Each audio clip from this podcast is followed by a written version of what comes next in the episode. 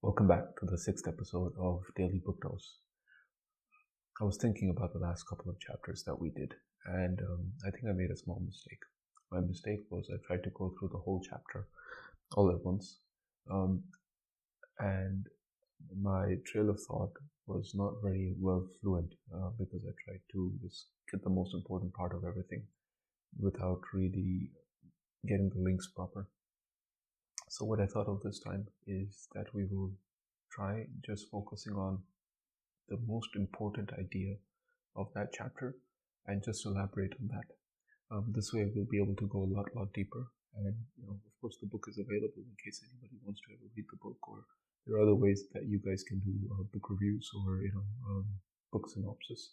This is actually a deep dive in a book. So here we're going to now try to do just one idea of a chapter per day and it's going to be the most potent um, dose as well, right?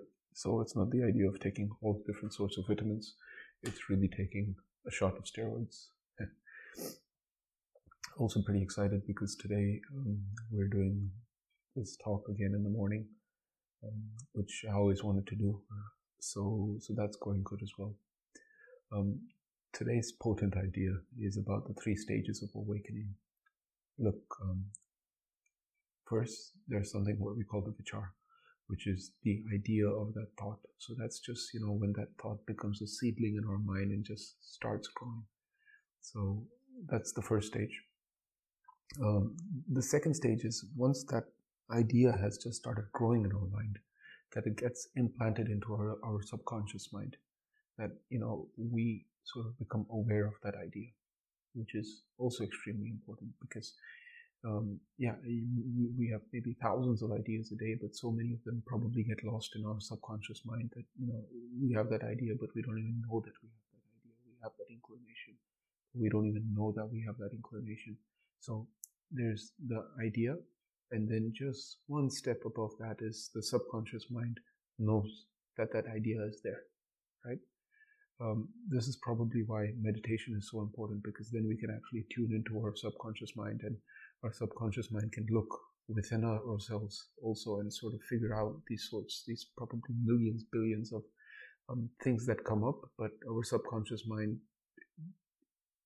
does not have the chance to become aware about it, right? It, it probably is aware about it always in a very um, superficial level, but it hasn't had the chance to, you know, play with that idea yet, right? So first is the vichar, which is, first is the vichar, which is the very beginning of the idea. Then a step above that is our subconscious mind sort of becomes aware that that idea is there and probably starts playing around with it and you know letting it nurture and letting it grow. This is called samskar. So this is when the subconscious mind starts becoming aware about stuff. It goes from the vichar to the samskar. Um, and then finally, there's uh, you know the conduct to put that thought into practice. So this is you know that move from the subconscious mind to the conscious mind. That okay, that, that okay, okay, that that idea was there. It grew subconsciously, and now consciously we're putting it into action as well, right?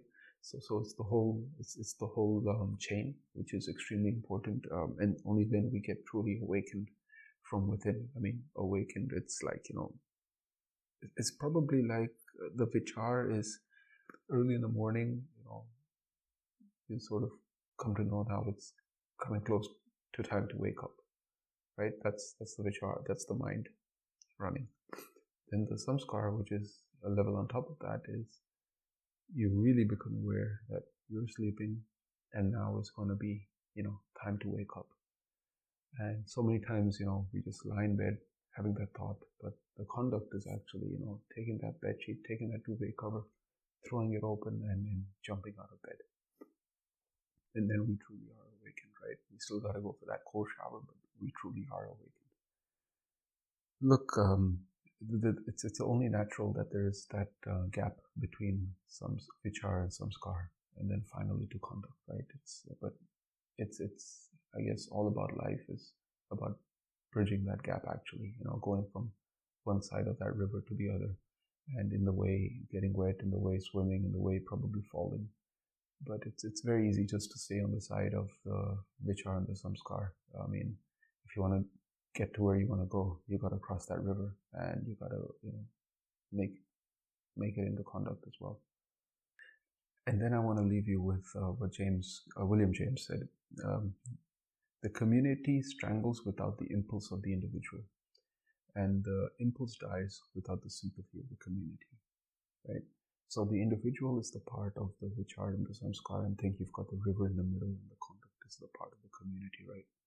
So just with the without any input of new thoughts of, of, of new ways of doing things the community which which is on the other side is just gonna is just gonna remain the same it's not really gonna grow right um, but at the same time the community which is on the other side of the conduct if that is not open to new vichars and new samskars of new thoughts and of new ways doing things that is also just gonna that you know that is also to die.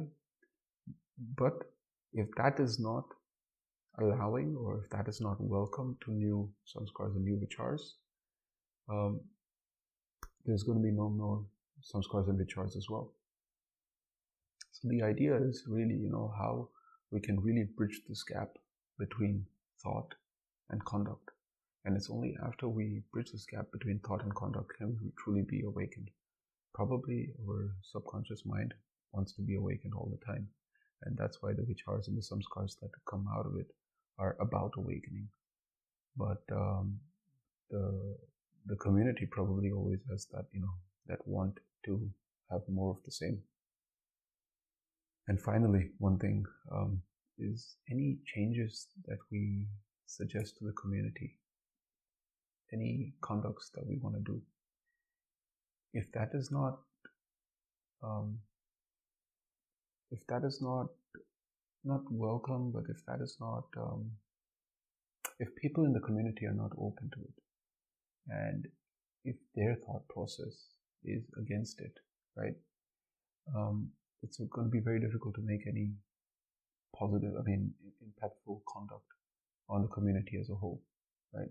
So thinking of the community only as you know the community, but not as the sum of the individuals, um, would not make any lasting, impactful change. Because those there'll constantly be that resistance of putting that conduct, putting that thought into practice by the vichars and the samskars of all of the different individuals that make up that community. So when we do have a conduct or a practice that we do want to implement, um, we need to think of the community as a whole, but we also need to think of the sum of the individuals and all of the individuals in that community and really how we can bring them along. So, um, thanks for joining me on this uh, sixth episode of Daily Book Dose. Um, today we really dived into, you know, just just one idea that you've got ideas, you've got vichars. Um, they transform into subconscious um, realities, which is a samskar. And that in turn um, you, we need to and that's what you know we actively need to do. We actively need to transform it into a conduct into a reality. Um, so with that being the reality i bid you a fantastic day ahead and look forward to talking to you tomorrow about an equally potent message. Thanks